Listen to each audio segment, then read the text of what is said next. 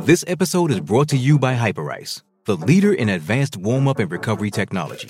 They have tons of innovative products, like Venom heated wearables to help soothe sore back muscles, Normatec compression boots to speed up recovery and increase circulation, and Hypervolt massage guns to improve mobility. Loved by athletes like Naomi Osaka and Erling Haaland. Try them yourself. Get 10% off your order with the code MOVE at hyperice.com. Introducing Royal Caribbean's newest ship, Icon of the Seas, the ultimate family vacation. The ultimate six slides, eight neighborhoods, zero compromise vacation. The ultimate never done that, can't wait to do it vacation. The ultimate chillin' by a different pool every day of the week vacation. This is the icon of vacations. Icon of the Seas, arriving in 2024. Book today. Come seek the Royal Caribbean. Ships Registry Bahamas. It's only a kick, a jump, a block. It's only a serve. It's only a tackle, a run. It's only for the fans. After all, it's only pressure. You got this. Adidas.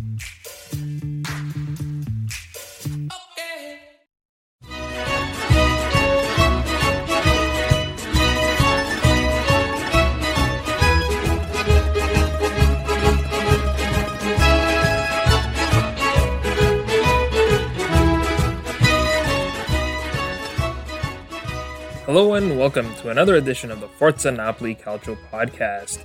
This is a podcast all about Napoli, of course, but you don't have to be a Napoli fan to enjoy it. If you're a Serie A fan, if you're a football fan, looking for the inside scoop on all things Napoli, this is the place to be. I'm your host, Joe Fischetti. Thank you, as always, for listening. I'm taking this episode solo once again, just because the schedule has been so busy lately, but not to worry, I plan on returning to the panel review episodes for the Bologna match. I have two parts for you today. In part one, I'll review our loss to Fiorentina in the Coppa Italia on Thursday, and in part two, I'll preview our match on Monday against Bologna. So let's start with the Fiorentina match, which we lost 5 2 in extra time. This was our fifth loss at the Maradona in all competitions this season. We also drew to Hellas Verona at home, so our win percentage at home is only 60%, which is really low. Dusan Vlahovic opened the scoring about five minutes before the break. Napoli equalized a few minutes later through Dries Mertens. That was his 143rd goal in a Napoli shirt. Then, just before the end of the first half, Fiorentina goalkeeper Bartolomei Dragowski was sent off for a foul on Eljif Elmas. So, after an opening 40 minutes where very little happened, we had a wild end to the first half. The second half was more of the same. Napoli were controlling the play with the extra man, but Cristiano Biraghi put Fiorentina ahead on a second effort after his free kick hit the wall. Needing to score in the 64th minute, Luciano Spalletti replaced Diego Demme with Fabian Ruiz and Matteo Politano with Chucky Lozano. That didn't really work so well. Fabian was cautioned in the 77th minute, then Lozano was sent off in the 84th minute, and Fabian picked up a second yellow card in the third minute of stoppage time. So in 16 minutes, we went from being a man up to playing 10v10 to playing a man down. Fortunately, there was six minutes of stoppage time because Fiorentina were taking every opportunity they could to kill the clock. And just when it appeared that this game was over, Andrea Petagna scored his second goal in as many matches to force extra time. Unfortunately, we simply ran out of juice. We had some visibly tired legs out there. Mertens, Elmas, Di Lorenzo, and Rrahmani all played the full 90 minutes against Sampdoria on Sunday, and then they played the full 120 minutes in this match. They just could not keep up with the 10 man Fiorentina side. Lorenzo Venuti put La Viola ahead right at the end of the first half of extra time, and then the wheels completely fell off after that. Krzysztof Piątek scored the fourth goal in his debut for Fiorentina, and Youssef Maleh scored the fifth. Sport Mediaset had some great stats on this match, which I'll include throughout this review. For instance, this was the first time Napoli lost their first match in the Coppa Italia since losing to Bologna in December 2012. Also, we haven't conceded five or more goals in a match since giving up five to Milan in 2008, and the last time we conceded at least five in a Coppa Italia match was in 1963. We'll cover all of that in this review, and we'll revisit our three keys to the match. But first, let's review the starting lineups. As expected, Vincenzo Italiano made a number of changes to the squad he fielded midweek against Torino. He started Dragowski over Pietro Terracciano in goal. Nastasic started over Lucas Martinez Quarta at center back alongside Nikola Milenkovic. Cristiano Biraghi started at left back and Lorenzo Venuti started over Alvaro Odriozola at right back. Lucas Torreira started at Regista, which surprised me because Torreira has played a lot of late. I thought Erick Pulgar might start there. Gaetano Castrovilli and Alfred Duncan played as the two attacking midfielders, relegating Giacomo Bonaventura to the bench. Surprisingly, Nico Gonzalez started on the right wing despite both Jose Callejon and Jonathan Ikoné being available. With Riccardo Sottil hurt and Nico on the right, Riccardo Saponara played on the left wing, and finally Dusan Vlahovic started at striker. For Napoli, Luciano Spalletti made only one change to the squad that he fielded against Sampdoria and two changes compared to our predicted 11. David Ospina started in goal, Amir Rrahmani and Axel Tuanzebe started at center back. Surprisingly, Fauzi Ghoulam started at left back. I was not expecting him to start his third match in eight days. Fortunately, Mario Rui tested negative on the day of the match, so I imagine he will start against Bologna. Of course, Giovanni Di Lorenzo started at right back. Diego Demme and Stanislav Lobotka both started in the double pivot. I was expecting Fabian Ruiz to start, but I guess he still was not 100% fit. I think he should be ready to go for the Bologna match, though.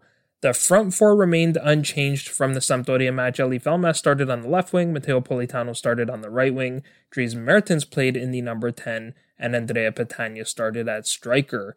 So those were the starting lineups. Next, let's revisit our three keys to the match.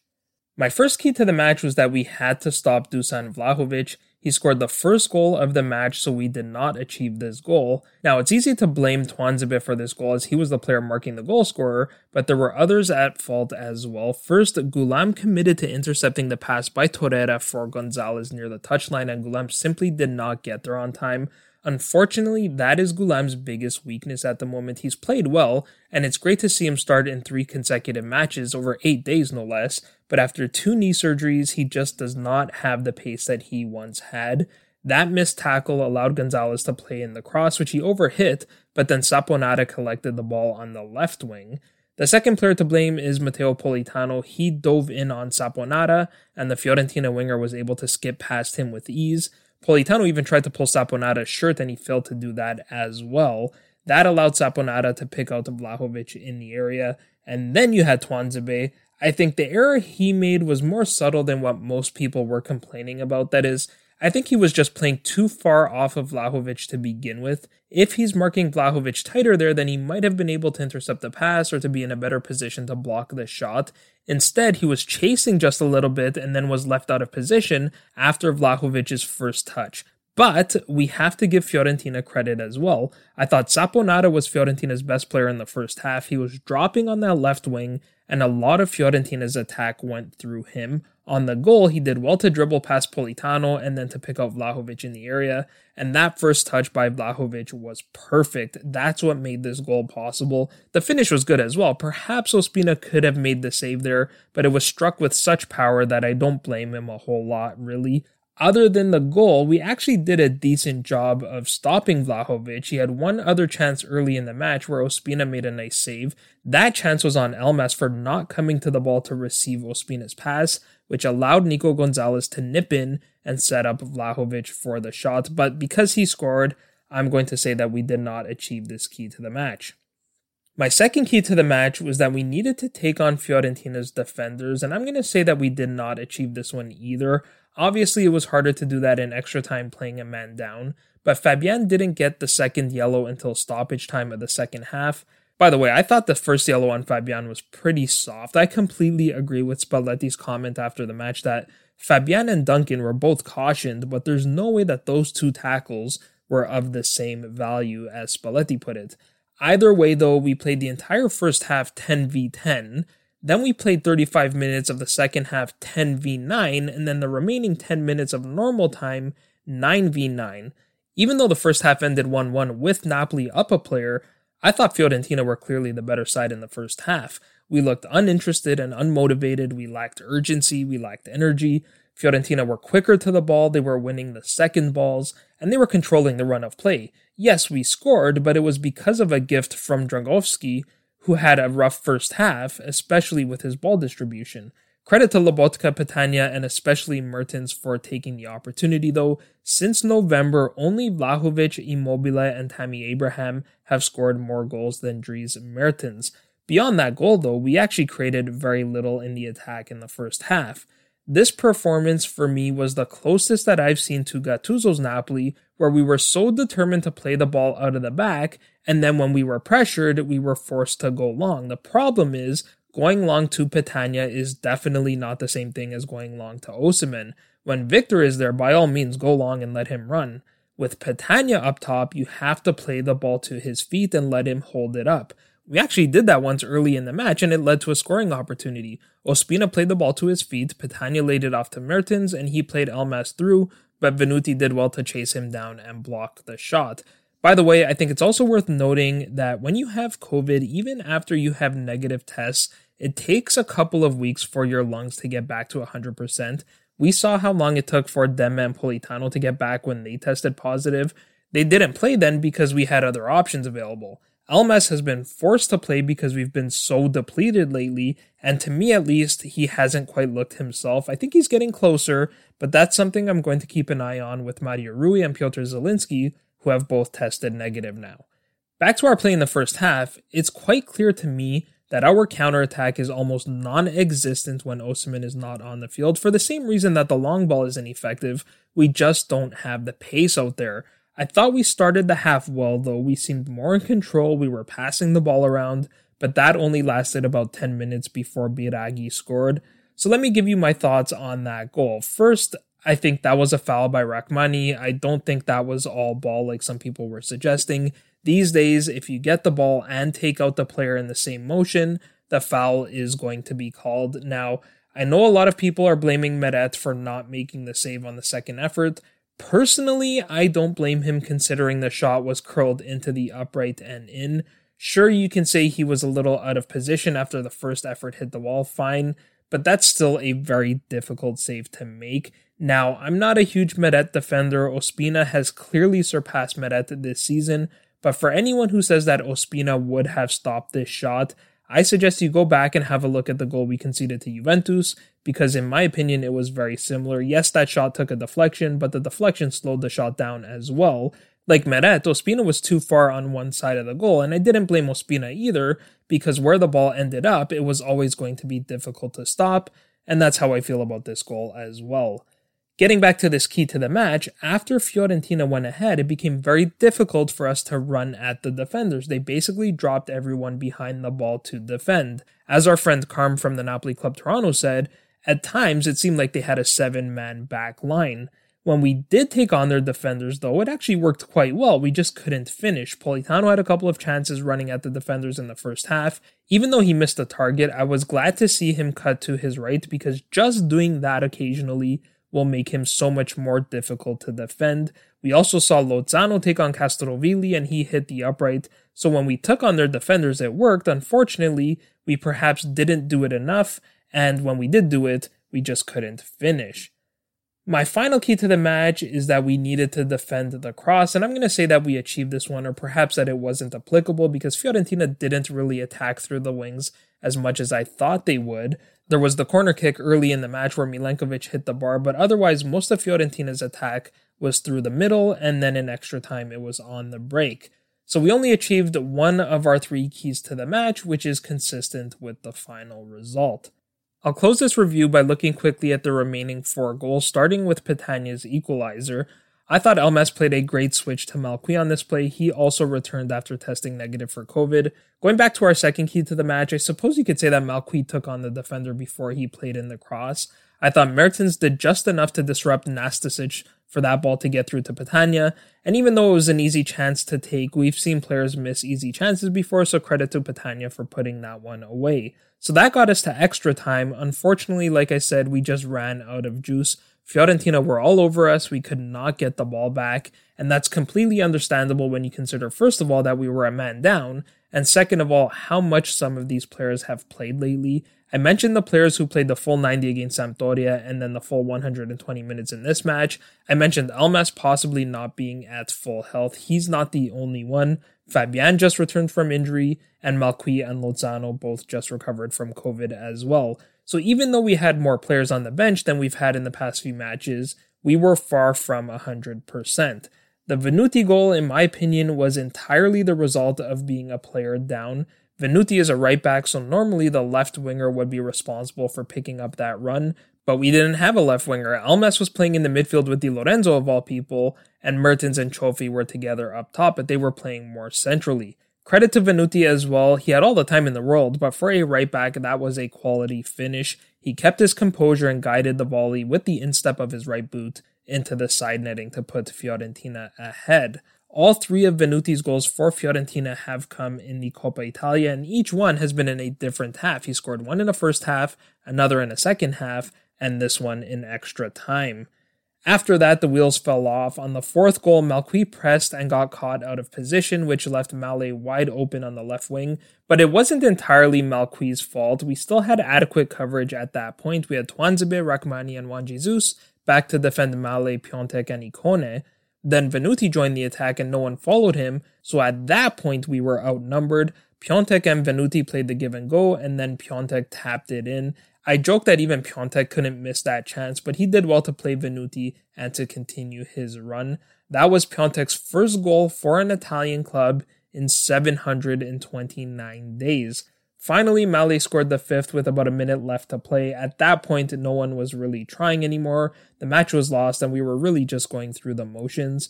I would have liked to see Meret stop that shot, but it was similar to the Vlahovic goal in the sense that it was shot with power from close range, which is always difficult for the keeper to stop, especially when the ball is on the ground like that. So, just like that, we are out of the Coppa Italia. Like I said in my preview, I wanted to win but I wouldn't be too disappointed if we lost, and I am not. Between the single leg quarterfinals and double leg semifinals and finals, that's potentially five matches we don't have to play compared to some of our direct rivals. Milan and Atalanta have already advanced to the quarterfinals, while the remaining round of 16 matches will be played next week. Now we can get healthy and focus squarely on Serie A and the Europa League. That will do for part one. In part two, we'll preview our match on Monday against Bologna.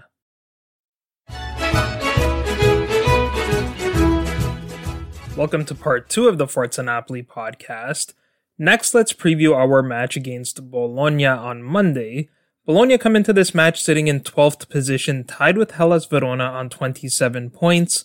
Bologna had a strong first half of the campaign. At times, they were knocking at the door for European qualification. Unfortunately, their form has declined a little bit of late. They've lost four of their last five matches, but the calendar wasn't terribly kind to them. They played Fiorentina, Juventus, and Sassuolo during that stretch. Their one win was actually against Sassuolo, which was an impressive result given the form that Sassuolo are in at the moment. It probably would have been five losses in six matches had their match against Inter not been postponed due to COVID. Bologna have been one of the hardest hit clubs with COVID. That has been another factor during this poor run of results. It certainly didn't help them in their most recent match, which was a 2 1 loss at Cagliari. Coincidentally, each of our last two opponents in Serie A lost to Cagliari immediately before their match against us, which is pretty wild considering that Cagliari have only three wins all season. Sinisa Mihailovic was his usual honest self after that match. He said Cagliari could have postponed the match by a day and chose not to, but in life, everyone gets what they deserve. Both Bologna and Napoli have been on the mend, though, at least as far as COVID goes. On Saturday, Gary Medel and Emmanuel Vignato both tested negative. At one point, Bologna had eight or nine positive players, and now their only positive player is Federico Santander. Bologna still have quite a few players missing, though. Ibrahima Mbaye and Musa Barrow are representing Senegal and Gambia, respectively, at the Africa Cup of Nations. As of Saturday, Jerdy Schouten was still doing personalized training while he recovers from a pubis bone injury, and Riccardo Orsolini did therapy for a shoulder injury he suffered against Cagliari. He would be a huge loss for Bologna. Orsolini has been on fire lately. He has three goals and an assist in his last four appearances. He scored with an absolutely gorgeous free kick against Cagliari, and he hit the upright in the second half of that match. Neither Orsolini nor Schouten seem likely to make it to the squad. Kevin Bonifazi and Nicolas Dominguez were both removed from the Cagliari match due to injury as well, so they could also miss this match. Finally, Michael Kingsley will definitely miss the match with a fractured fibula. Meanwhile, Napoli have just about recovered from COVID as well. Piotr Zielinski tested negative on Friday. That was his second time getting COVID and he was asymptomatic, so the expectation is that he will recover rather quickly. That means our only remaining positive player is Kalidou Koulibaly, who wouldn't have played regardless because he is at AFCON. Of course, Frank Zambo Anguissa and Adam Ounas are both at AFCON as well. Meanwhile, Victor Osimhen completed the full group training on Friday, and the reports are that he is eager to play again, but he will most likely be on the bench. As far as injuries goes, two players will be missing. Lorenzo Insigne continues to do therapy on his adductor muscle. The hope is that we get him back for the Venezia match, and the other is David Ospina, who picked up a calf injury in the Coppa Italia match against Fiorentina. He will be out at least until the international break. So, with that, let's get to the starting lineups. Mihailovic will line up in either a 3-5-2 or a 3-4-2-1, which will largely depend on whether Orsolini is fit to play. Since I don't think Orsolini will start, I'm expecting the 3-5-2 with Lucas Skorupski in goal. If Gary Medel is fit to play, then I think we'll see a back three of Medel, Arthur Theate, and Adama Soumaoro. If Medel is on the bench, then I think we'll see Lewis Binks fill in, not knowing the condition of Bonifazi. Aaron Hickey will likely start at left wing back and Andreas Skov Olsen will start at right wing back. Normally, Roberto Soriano starts in the center of the midfield with Nicolas Dominguez to his left and Mattias Svanberg to his right. If Dominguez doesn't play, then ex Benevento player Nicola Viola would likely start in his place. Finally, we should see Marko Arnautovic and Nicola Sansone start together up top. For Napoli, Luciano Spalletti will line up in the 4 2 3 1 formation with Alex Meret in goal. Juan Jesus should return to the starting 11 to start alongside Amir Rrahmani at center back. Mario Rui tested negative on Thursday, so he should be able to start at left back, and Giovanni Di Lorenzo should be starting again at right back. I think we'll finally see Fabian Ruiz return to the starting 11 to play alongside Stanislav Lobotka. Finally, I think we're going to see the same front four that we've seen in the last two matches, which is Eljif Elmas on the left, Matteo Politano on the right, Dries Mertens in the number 10, and Andrea Petagna at striker. Now, we could see some changes there with how much Elmas, Mertens, and Petagna have played lately, especially against Fiorentina. I wouldn't be surprised if Lozano started on the left and then Elmas played over Mertens in the number 10. Elmas is obviously younger than Mertens, so he should be able to recover quicker and playing in the number 10 will reduce the amount of running Elmas would have to do compared to playing on the wing. So those are our starting lineups. Next, let's get to our three keys to the match. My first key to the match is we need to regroup and refocus after what was arguably our worst performance of the season. It was definitely our worst performance in terms of the number of goals we conceded. Thankfully, that was a Coppa Italia match and not a Serie A match. After the match, Spalletti was asked if there were any positive takeaways from the match, and he said there were none. Both the Fiorentina match and the Bologna match were moved out a day given the COVID situations at both of these clubs. As I mentioned, both teams have recovered all but one of their positive players, so that decision seems to have worked out. However, Bologna will be the more rested side. They did not play midweek because they were knocked out of the Coppa Italia by Ternana back in August, so their last match was that match against Cagliari about a week prior to this one. Prior to that, Bologna did not play their match against Inter because they were ordered by their local health authority to quarantine. That would have been their first game back after the winter break, which means Bologna have only played one match over the last month. Now, that could be good and bad. It's good in terms of rest, but it's bad in terms of chemistry. Meanwhile, Napoli will be playing with only three days in between matches, and as we talked about in part one, we played 120 minutes in the Fiorentina match, which was far from ideal. So we'll have to get over that loss both from a mental perspective and from a physical perspective. Even though we won't be 100%, I do think the players will be encouraged to have Meret, Malcuit, Mario Rui, Zielinski, and Lozano all back together in the squad. My second key to the match is that we need to get between the lines, particularly between the midfield five and the back three. That's something Mertens has done really well playing in the number 10. He drops to show for the ball and often plays a clever flick or backheel pass to Petagna.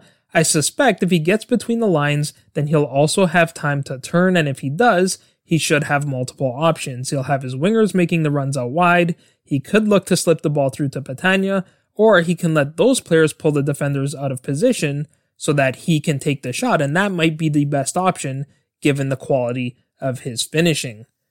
My final key to the match is to watch out for Aaron Hickey joining the attack. The young Scot is having a bit of a breakout season at Bologna. He joined the club last season at only 18 years of age, so naturally it took him some time to get acclimated to the league and to the country, especially for someone that is so young. He definitely looks more confident this season. I think he's really benefited from playing in the 3 5 2, particularly in the attacking phase. He already has four goals on the season, one with his left and three with his right. His first was a gorgeous strike with his left against Genoa on match day 5. That was his first goal ever in Serie A. Then he scored his second two matches later against Lazio. He was a bit fortunate that the ball snuck past Pepe Reina, but he made a great touch to set up that shot. Then he didn't score again until the Fiorentina match, again cutting towards his right. That shot deflected off Odriozola before beating Terracciano, but again, he set the shot up beautifully with a quick touch in that direction. But without a doubt, Hickey's best goal was the most recent one, which he scored against Sassuolo. Bologna played a short corner kick before Skov played a bouncing ball into the area. Somehow it got all the way through to Hickey at the edge of the area, and he blasted the ball into the top corner again with his right foot, which I believe is not his strong foot. So we definitely need to keep an eye on the youngster now. I'm assuming he starts, but he may not. Hickey is one of the players that recently recovered from COVID. Like Zielinski, it's the second time he's tested positive, so you would expect his recovery to be quicker than the first time. But if he doesn't start, then Mitchell Dijks would likely start at left wing back. For my prediction, I'm going to go with a 2 1 Napoli victory. I'll give our goals to Mertens and Petagna, and I'll give the Bologna goal to Arnautovic. I think this will be a tough match. If you don't include their 6 1 loss to Inter, Bologna have a goal differential of zero. In other words, they score as much as they concede. That, combined with what I mentioned about Napoli playing on short rest, leads me to believe that this will be a close match. I'm not terribly optimistic that we'll get a clean sheet with Alex Meret in goal. I'm not saying he's a bad goalkeeper, but for whatever reason, we always seem to concede when he's in goal. He has only two clean sheets in all competitions this season, compared to Ospina, who has 10 clean sheets, which is second amongst goalkeepers playing in Europe. If you include the three goals that Meret conceded in stoppage time against Fiorentina, Meret has allowed 16 goals over 8 appearances, which is an average of 2 goals per match. So I wouldn't be shocked if we drew this match 1 1 or 2 2, but I'm going to be optimistic and say that we eke out the victory. So that will do for this preview. I hope you enjoy the match. Before I let you go, be sure to check out our latest Napolitan song of the week, which I just posted on our Twitter page. This week's song is 24 Granas a Ciremme, that song is from the album Ghostwriters, which was released in 2009. Ghostwriters was the second last studio album they recorded before frontman Francesco Di Bella left the band to pursue a solo career. After seven years, the original band members reunited to record a song called Arracota featuring Clementino, who you might know from Cosa Cosa Cosa. They were supposed to do a live tour in 2020, but I'm not sure if that ever happened due to COVID. We'll have to wait and see if they produce another studio album. So that will do for today's episode. I hope you enjoyed it. If you did, please share it with a friend and leave us a review on your favorite podcast platform. As always, if you need to get a hold of me, you can find me on Twitter at Joe underscore Fischetti5, and you can find the podcast on Twitter, Instagram, and Facebook at Forza Napoli Pod. I'll be back next week to review this match, but until then, I'm Joe Fischetti. Forza Napoli sempre!